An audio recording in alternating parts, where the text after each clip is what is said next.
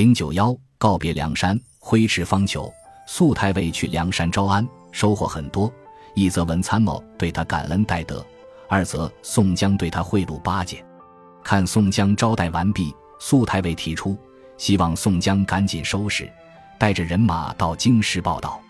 他特意叮嘱进城之前要先行通报，朝廷会派使节去接应，这才让你有面子。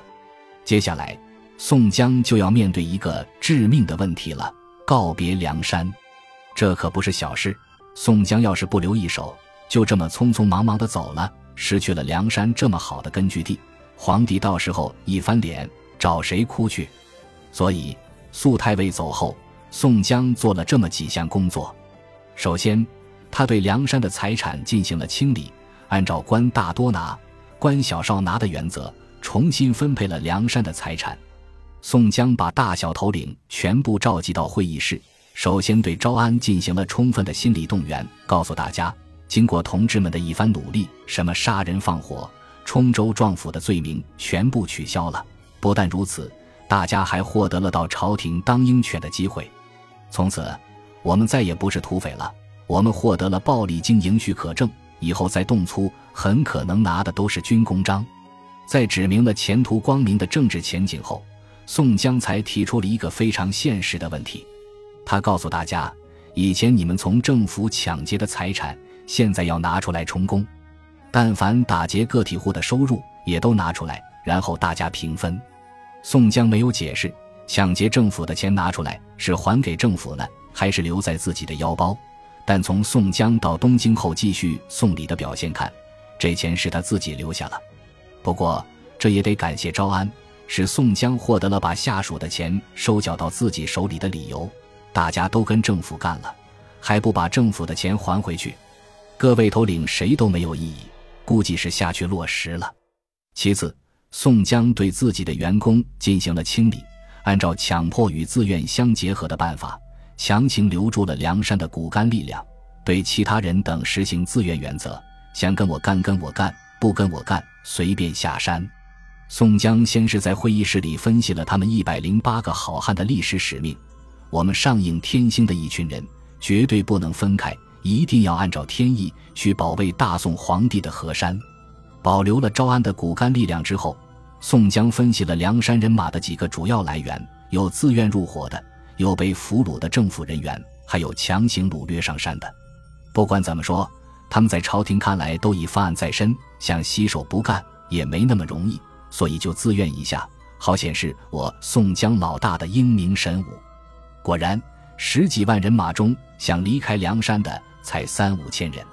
最后，宋江按照物美价廉的原则，组织附近的百姓到梁山抢购十日。梁山毕竟没有做过这方面的生意，为了打消附近百姓的恐惧心理，宋江派人四处张贴告示。这个告示写得很有诚意，他突出说明了两点：一是这次团购绝对是有背景的。梁山作为一个优秀的抢劫组织，现在马上就要集体改行，以后就不抢劫了，因为要到朝廷效力，直接可以吃官饷。何况这里物资太多，根本搬不过去，所以不如卖了。二是这些物资绝对便宜，抢来的东西和正经买卖的东西价格能一样吗？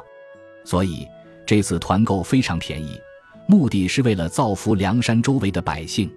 毕竟他们生活在梁山周围，每天都担惊受怕，对他们也算是一点经济补偿吧。另外，万一招安有变，回来之后还可以从他们手里再抢过来，那就不费事了。在实际操作中，宋江还进行了一项更优惠的措施：但凡到梁山买东西的人，一律报销吃住，好吃好喝好招待。人为财死，听说梁山卖东西这么优惠。胆子大的百姓果然上山了，一看果然和告示承诺的一样，一传十，十传百，最后梁山是车水马龙，人山人海。据悉，梁山所抢劫的大量物资，十日内销售完毕。弄完之后，宋江就得去东京报道了。为了提防朝廷有变，他把各位兄弟的家眷都安排在梁山原地不动，以备不虞。到了东京之后。皇帝和宋江进行了两次博弈，皇帝的想法是，把这些好汉都分散成五股军事力量，然后各个击破。此时，宋江已经离开梁山，丧失了那么好的根据地，再行剿灭，可能就轻而易举了。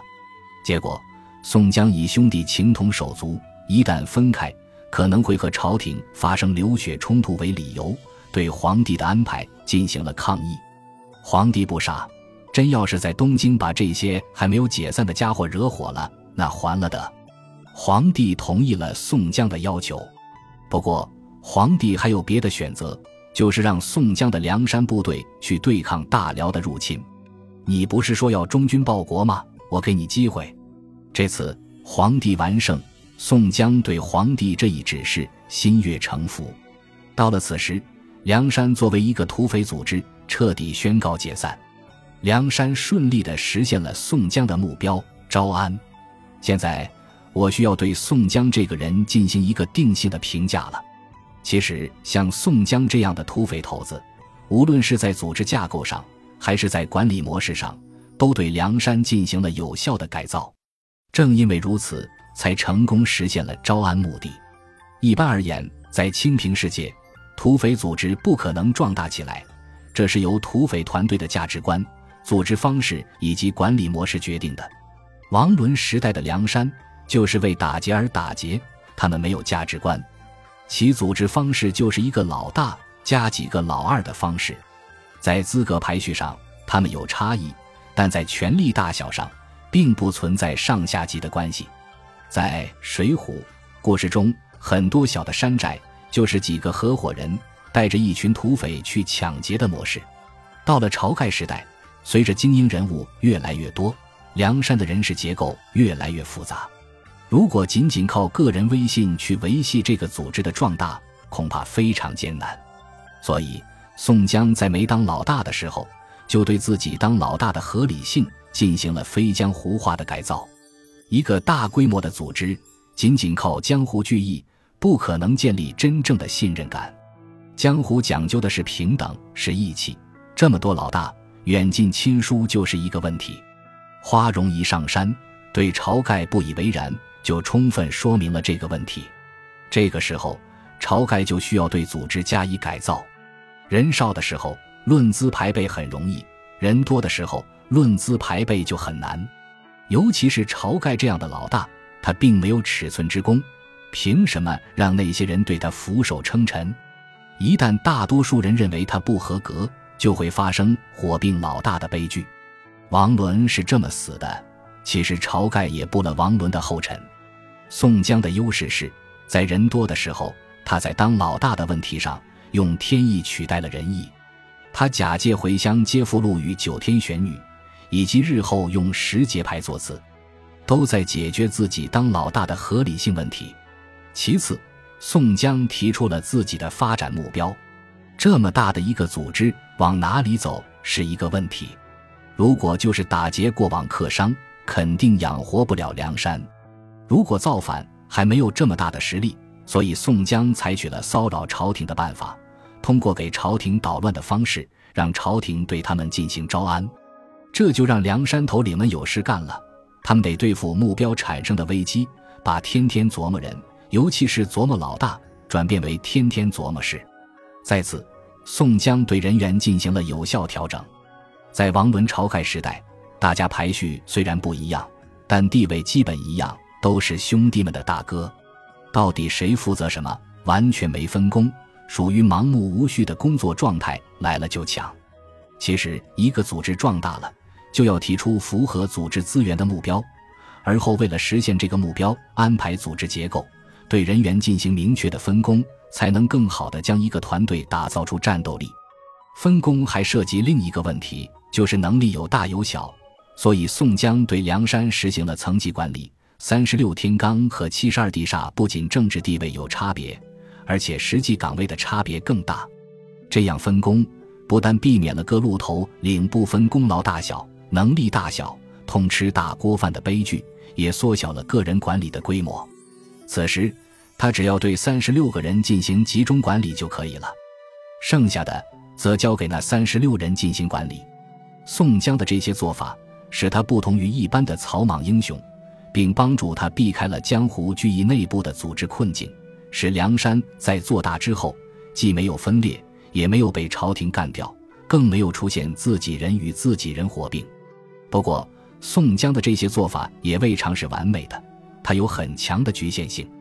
梁山之所以不能成为一支真正对抗朝廷的力量，既有社会大趋势的原因，也有宋江的个人因素。